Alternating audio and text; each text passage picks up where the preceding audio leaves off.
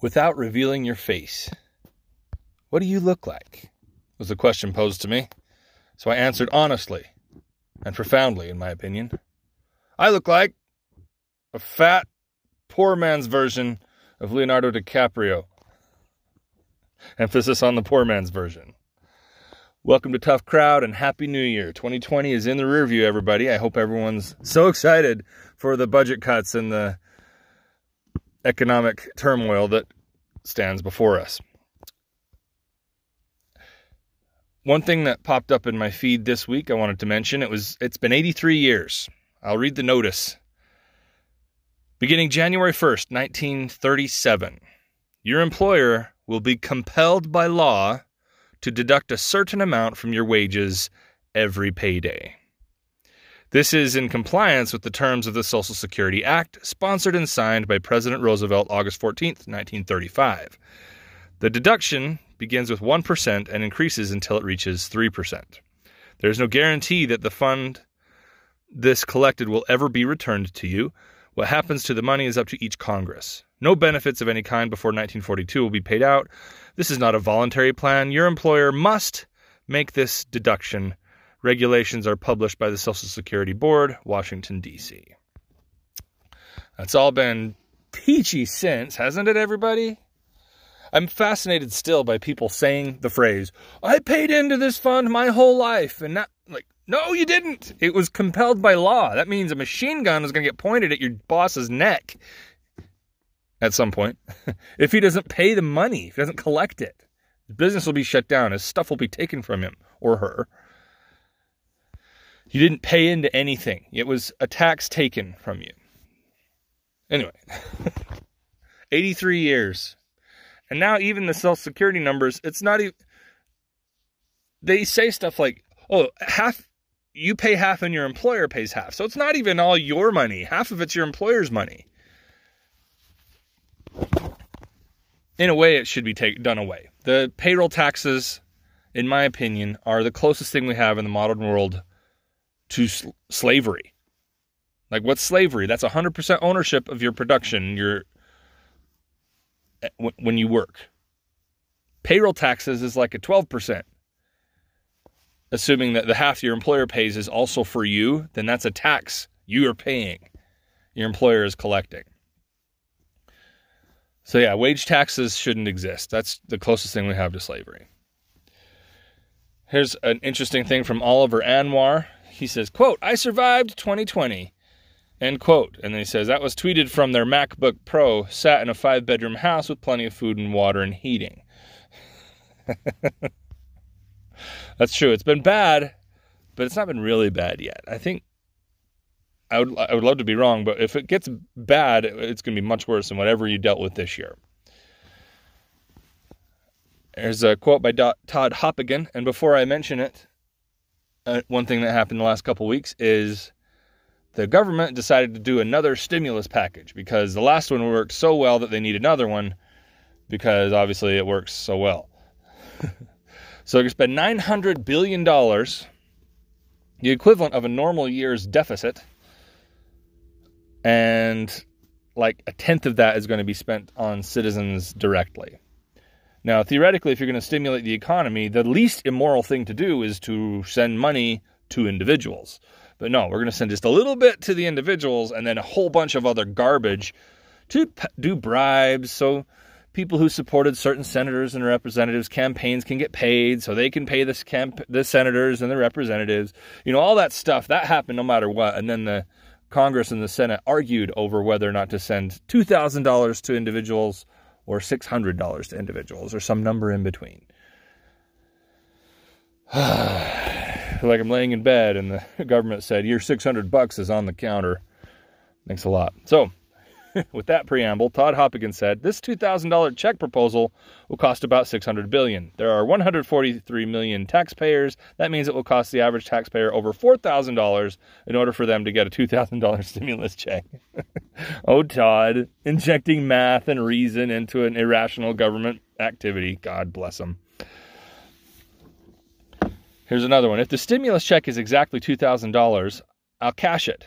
If it's made out of if it's made out for $2,020, that thing's going on a commemorative plate. How can you cash a stimulus check that said 2020 on it? You had to, you'd have to keep it laminated or something. All right. Uh, this will spark debates about inflation. And as far as I understand it, you won't see a ton of inflation immediately. It takes a few months or years sometimes. And in our modern world, the inflation goes into certain government protected, cartelized industries healthcare, housing, uh, business loan, you know, this banking. The, the inflation goes to certain spots. You don't see a cheeseburger spike up triple uh, like overnight, at least not yet. And part of that is because the productivity of the economy is being held down. You inject a whole bunch of extra dollars and the productivity is up, then yeah, the, the velocity of money will uh, cause upward pressure on the uh, prices of goods and services. So we don't have that yet because a lot of cities are being told to stay home because of the virus and, and their idiotic governors. Anyway, that's kind of fun. But I just made this little point on a little debate thread that was on one of the platforms. I said, "Hey, Gatorade ounces, a Gatorade bottle is 32 ounces in on one year, and then the next year it's 28 ounces, a 14% reduction in volume, but the stores charge the same price." When you ask, when you try to explain this to the average voter, what does the average voter say? Uh, they say, "Well, what's an ounce?" we don't deal in ounces. We use the imperial system. So anyway, that's fun, and we have that to look forward to. All right, hash or at Stay Off the Road said hospital capacity in December 2020 is at 90 percent. Do you know what it was in December of 2019, a year earlier? 89 percent. So we're just spending our hospital capacity on this thing instead of other things. I wonder why the hospital capacity wouldn't go to 100%. Anyway, I hate to say it because I did have a family friend die of the COVID this last week. Uh, a doctor in the, uh, the county where I live. So it's it's not not real. I do that right? it's not a fake thing. But how we're handling it, he was over 70, had conditions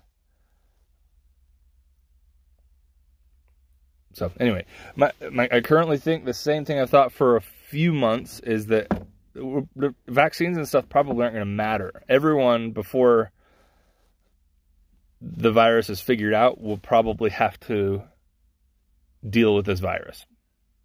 So get healthy. Do what you can to to stay safe. Here's one from Car Camp. He said the average age of death from COVID is higher than life expectancy in the United States. Yeah, that shouldn't surprise anyone. It, like the fact that people are running around all paranoid is sad.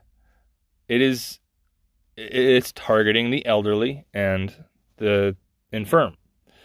And yeah, if that number was below life expectancy, we'd have we'd have a lot more middle-aged and youth passing away. And that so it's not as scary as it could be but it's still something that if you're elderly or you have or you're infirm in any way, you you got to do what you can to be as healthy as possible when you have your turn. Here's another one from at actually. He said, "I'm reading this bill and can I just say I am so glad that 89.6 million dollars is going towards maintenance and furniture for the Senate office buildings." Oh, isn't that great? And another campaign donor gets paid. All right, Thomas Massie, he had one this last couple weeks. He says, Reminder the House has a rule to give everyone 72 hours to read the bills. Every Democrat in the House voted to suspend that rule, and that's why we're voting on a 5,500 plus page bill tonight with less than eight hours to read it. yeah, because when there are rulers, there are no rules. That's for someone else to live. I bet some of the Republicans voted to suspend it too, because this is one of the, the big corruptions with the government legislating body. They exist to get elected, and it's illegal to just steal from this treasury. So the people that support them need to get paid by the largesse of the government on their on these appropriation bills and then those people that support them give the kickbacks or pay for speeches or do whatever they can to legally redistribute money to that house representative or senator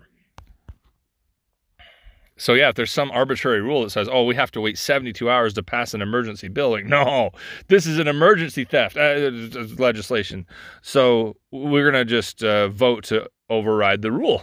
we, don't, we don't have principles, we just have incentives. All right, here's one from Gina Bontempo. She said, It takes a special type of person to wear a mask while driving in the car alone. I think it does. Hopefully, it's just a forgetful person and not a different special type. Like protecting the rest of the car from those viruses that'll die in a few hours. Anyway, another few great quotes that popped up this week. Bradley Thomas said, As a society advances towards socialism, more and more people's jobs and income are determined by the ruling class. The result is that more effort is directed toward lobbying the government for favors rather than creating value for customers in the market. That's obviously true. If we were in a a free market, a voluntary economy, who would waste a dime on lobbying? Why would you even do that? Because the governor would say, Yeah, we don't do that. Have a nice day. Go work. Shut the door in your face. I'm, I'm protecting the people from mayhem. I don't have time to add mayhem, giving you a special license and a privilege so you can steal from your customers at the expense of everyone else. But yeah, it's when socialism, the, the government, the, the community owning the means of production, the closer we get to that, yeah, it's more profitable to lobby than it is to research and develop better and cheaper products. Why would you do that? Lobby the government, you can get an $89 million check to redo some offices.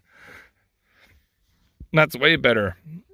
Less moral, evil, actually, but easier. Isn't that the truth? sometimes what's right is hard and what's bad, what's wrong is easy. That's the easy way. For those of you who are believers, that's the devil's way, isn't it? Just just do what's easy. Do what's what feels good. Yeah. And if you have to steal from someone else to do it, why not? Especially if the government that claims moral authority is stealing for you. That's way better.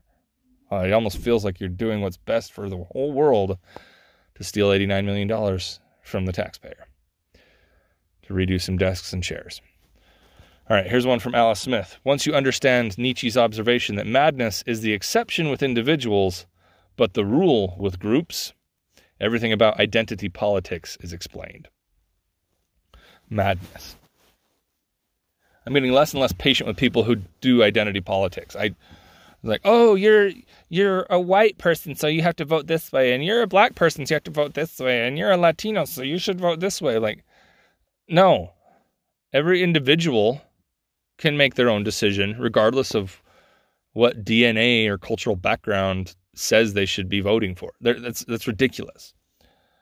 So the yeah, the whole identity politics is just, in my opinion, an extension of collectivism. Like, oh, we're collect the collective sh- should move this way, and individuals are meaningless because the collective is what matters.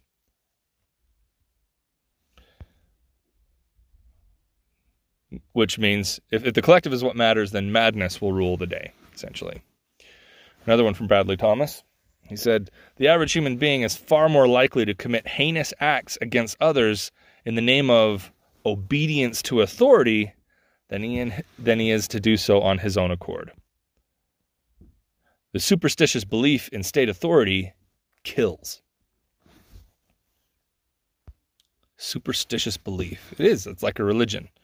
And look back, like how many people have you ever done through this gone through this thought exercise? All right, let's say the Nazis are taking over, it's getting horrible. And you what do you do? You, you try to survive. You join the Nazi party, you become a soldier. Now you're at at uh, Auschwitz or uh, Dachau or one of these camps, and it's on you to order in an orderly fashion murder those who are disobeying.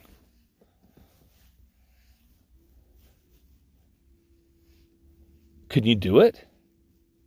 Because, like, it gets down to it, you do what the state says, or they murder you. I like to think I would resist the state, the collective, the group, the madness fueled tyranny of the majority. But I don't we, we don't know until we, we get there. But yeah, with groups it's madness. Think about that. Is if you were there and you're the you're the camp guard, you're not gonna you're gonna murder way more people because you were ordered to do so by your commanding officer than anyone would ever even a murderer could you even could you kill tens of thousands of people out in the world on your own accord like even a killer would be like that's that's a lot of that's a lot of bodies that's that's no fun that feels like work i'm guessing but in the name of the state being commanded by your superior officer 10,000 bodies it is because if you don't do it you'll be laid right next to them at least we haven't put government in charge of too many things. it's going to be fine. Or at least maybe we did put in charge of too many things, but we have a representative democracy because those rules that we put on Congress, they'll totally live them unless they vote to suspend them. We're fine. Not a problem. And almost no one is dependent on the government for a check or a pay, yeah, paycheck, a pension, or a welfare subsidy, or a, a, a contract to do something. No one is. It's going to be fine. All right. The authority of the state. All right, here's another one. Actually, it's just a note. I tell a story. When I was in college, I was born and bred to be a Republican. I, I third generation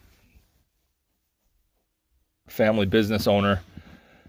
So yeah, the the state is just in in that scenario. The state is a on the one hand an obstacle to doing what's right for your customers, and on the other hand, it it, it can offer some subsidy to keep the business going. In any business, not ours particularly.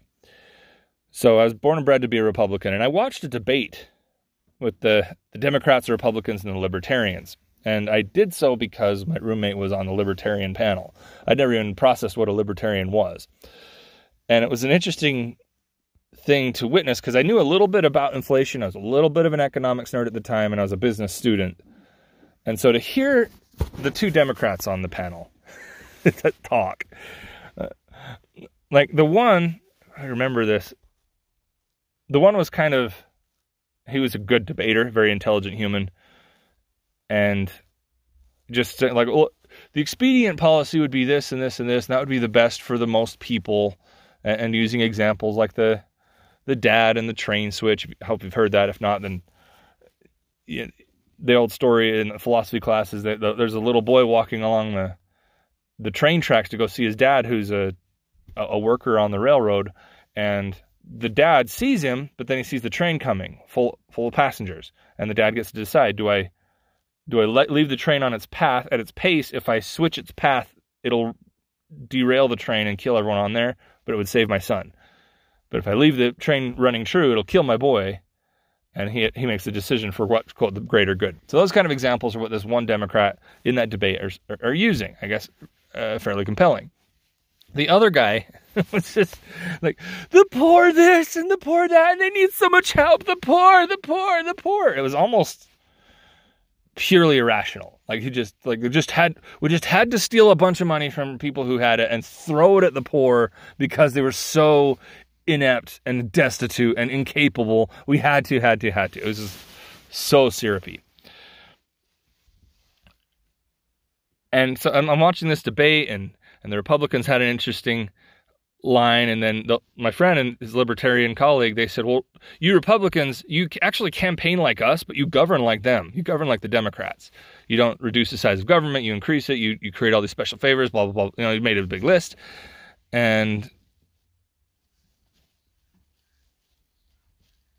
at the end, you know, so it, it was just an interesting, opened my eyes a little bit to what what political philosophies are out there, and I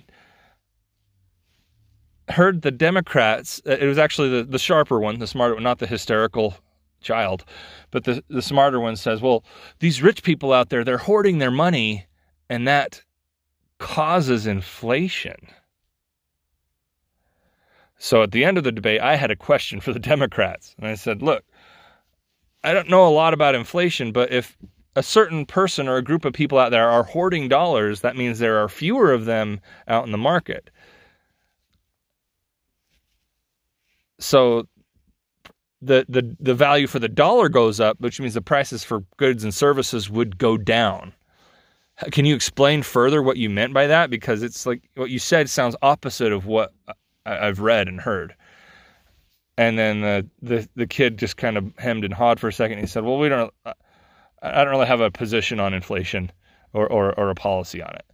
And my friend, the libertarian, I almost set him up. He, he says, uh, "Just just just write it down. No Democrat has a plan for inflation. They all they just they just make more money."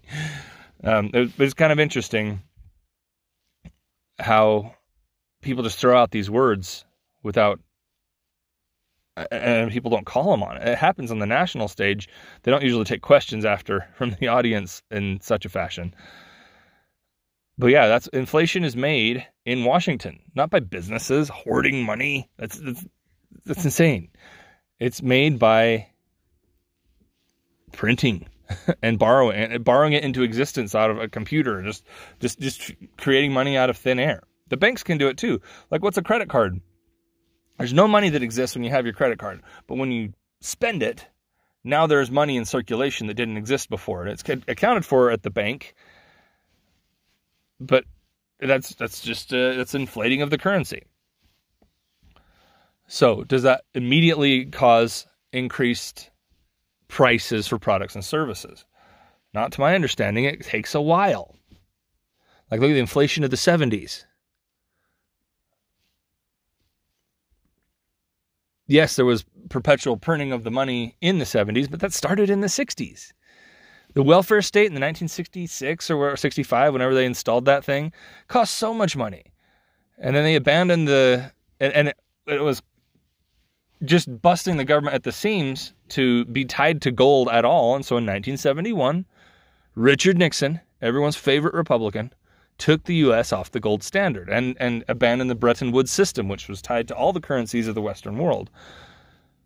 Then you had the inflation. It took a few months, uh, like, and then to the mid 70s. Now it's a problem, but it takes it, it takes a few years, few, a few months to a few years to get that effect. But all it is, again, my understanding is supply and demand applied to the money. When you have a greater supply of something and the demand stays constant, the price will go up. All right. Sorry, it's the other way. For for money, there's a greater supply of money and the demand stayed constant, so the price of each individual dollar will go down. That's a that, that's the correct way to say it. Here's a great quote from Thomas Sowell. When the people want the impossible, only liars can satisfy. And they'll suspend the rules to get there. so there's another just story time. I watched, well, I rewatched Top Gun with my boys, and it was an amusing thing. They fell asleep, and so I, I watched by myself and left my own. And I know the movie in and out because I've seen it my whole life on and off. And on this particular run through, I noticed something about Tom Cruise's character and Kelly McGillis's character. If you've not seen the movie, it's been around for 25 plus years, so I'm going to spoil it here for you. but early on in the movie, Tom Cruise's character, Maverick, he sees Kelly McGillis's character and goes full on I mean, butchering a Righteous Brothers song in the process. You've lost that love and feeling, sings to her, sings to her in front of everyone at the bar, you know, trying to, you know, get carnal knowledge on the premises to win his bet. But also, he liked her. It didn't work. And then what does his character do? He, no, you know, he interacted with that Mig early early in the movie, at the first scene of the movie, and Kelly McGillis's character is a private contractor who researches things like that and then teaches at the flight school. And so she says to him, I'd like to hear about the MiG sometime, which is a little bit cl- cute and flirty. And what does Tom say? Does he keep going full blast? What does he say? Well, you have security clearance. You can read about it. And then he leaves, emphasizing something I have heard several times in my life distance is pursuit. And that's true with men and women in, in our little stupid game we play to mate up, but it's also true in business and negotiations. If you're if you're so if you're upfront and forward and in their face and make a decision, like people will naturally resist. But if you have your distance and your posture, that distance equals pursuit. And maybe it's that way in jets too. If you're up close and just trying to be aggressive, you might not get your target. If you if you have distance and you're in control, you might shoot down the other plane, so to speak. So, Tom Cruise's character backed off. And then later on, she even comes out and invites him to dinner at her place, huh? And he goes there, they have a good time talking and relaxing, and then he says, I'm going to take a shower.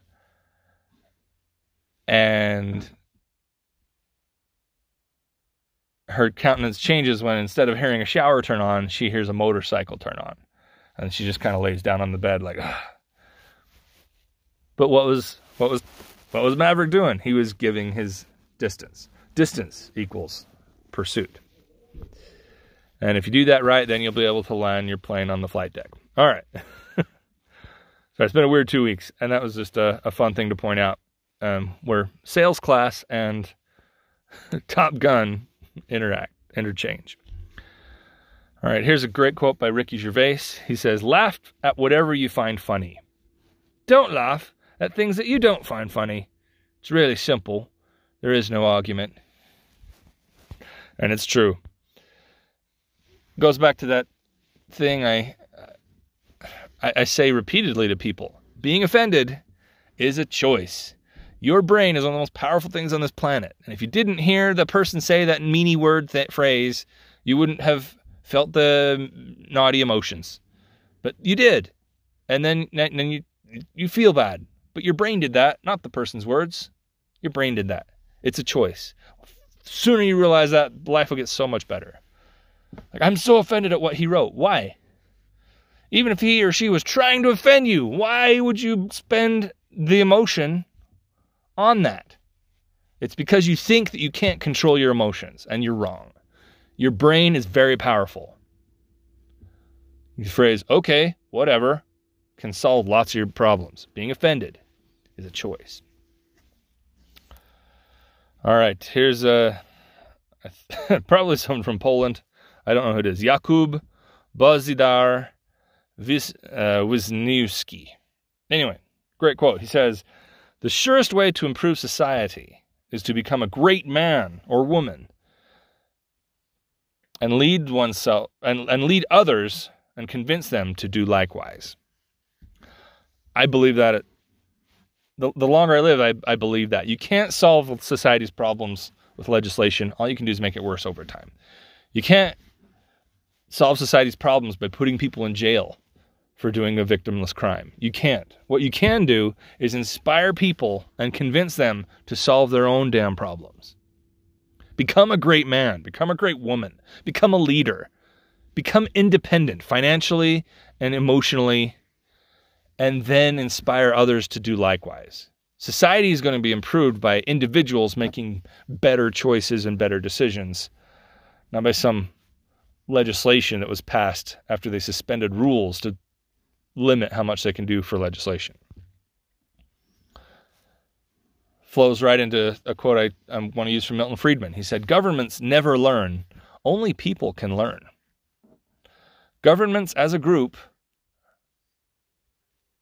just grow. They, they have their incentives. Public choice economy. Politicians have the incentive to get elected and get themselves paid. Bureaucrats have an incentive to get as big of pension and and salary package as they can find at your expense.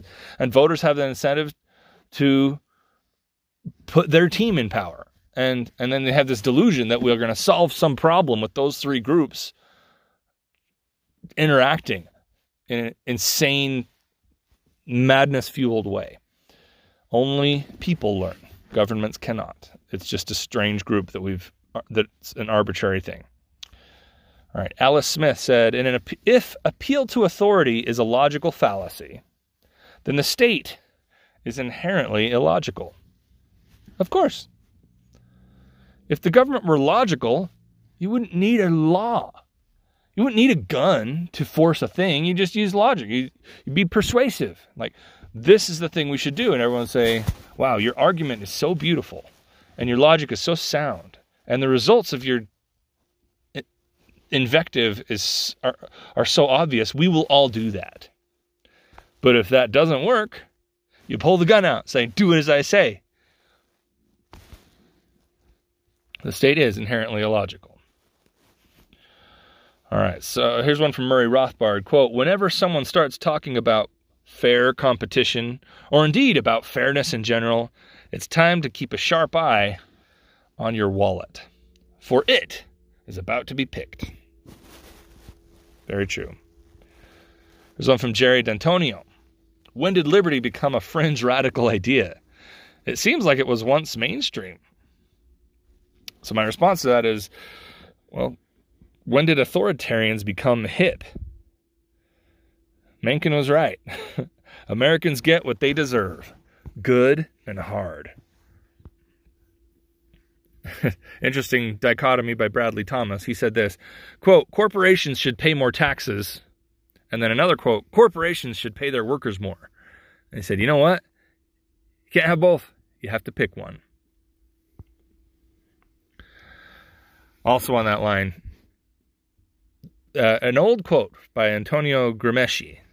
He's a founding Communist Party member in Italy. So I'm sure I butchered his name. I'm sorry for that. But his quote is rather interesting. He says, Socialism is precisely the religion that must overwhelm Christianity. In the New Order, socialism will triumph by first capturing the culture via infiltration of schools, universities, churches, and the media by transforming the consciousness of society. It's hard to say that doesn't happen. It is kind of the choice, isn't it? It's like if you there's some there's a God-shaped hole in people's hearts when they they don't think there's a, a deity of any sort. What is that usually filled with? Hopefully, it's filled with uh, philosophy and morality and a a, a, a desire to to to to serve at least your kin and maybe humanity by extension with whatever you can do while you're here before you go back to dust.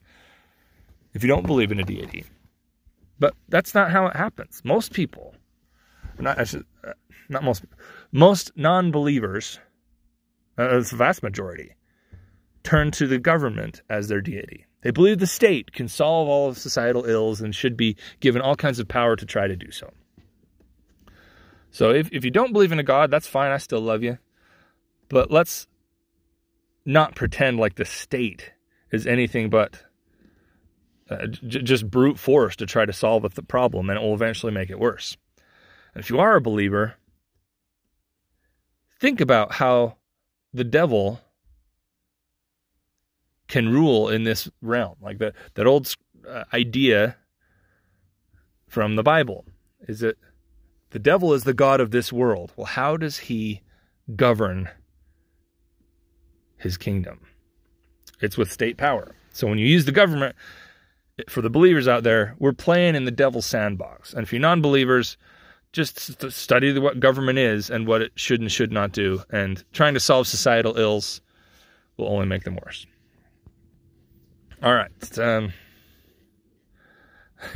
on that socialism note, Bradley Thomas gives us another quote for the week. He says, There was a very high degree of economic equality in the gulags. yes, there was. Everyone had the same amount of destitution.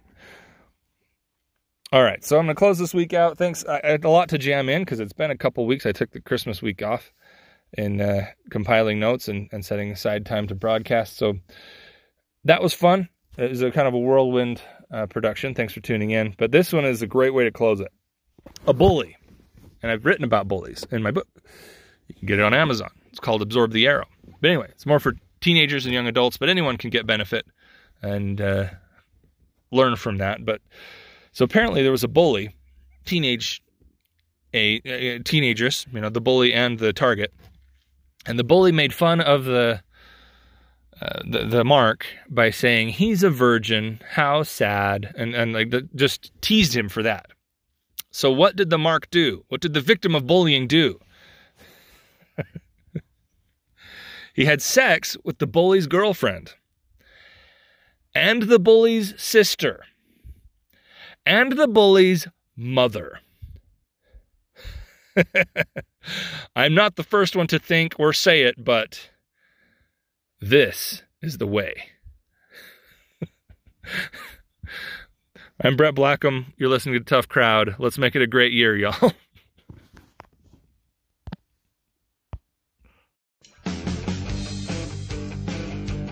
Welcome to Tough Crowd, a podcast dedicated to jokes, philosophy, and current events. The purpose, obviously, is to entertain, educate, persuade, and above all, to give an outlet for the voices in the host's head to have their messages heard. Thanks for listening.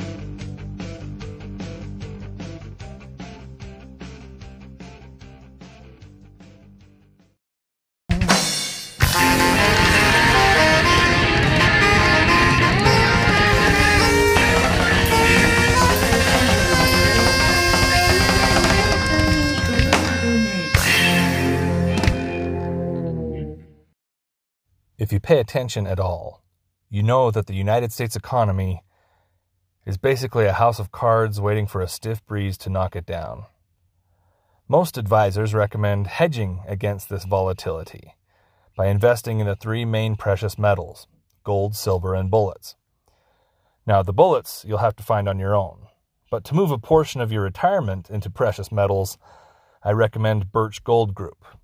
Whether you just want to learn or you're ready to invest, please visit birchgold.com forward slash Brett or go to my website, brettblackham.com, and click the Birch Gold button. Then, when those wins come, you'll be prepared.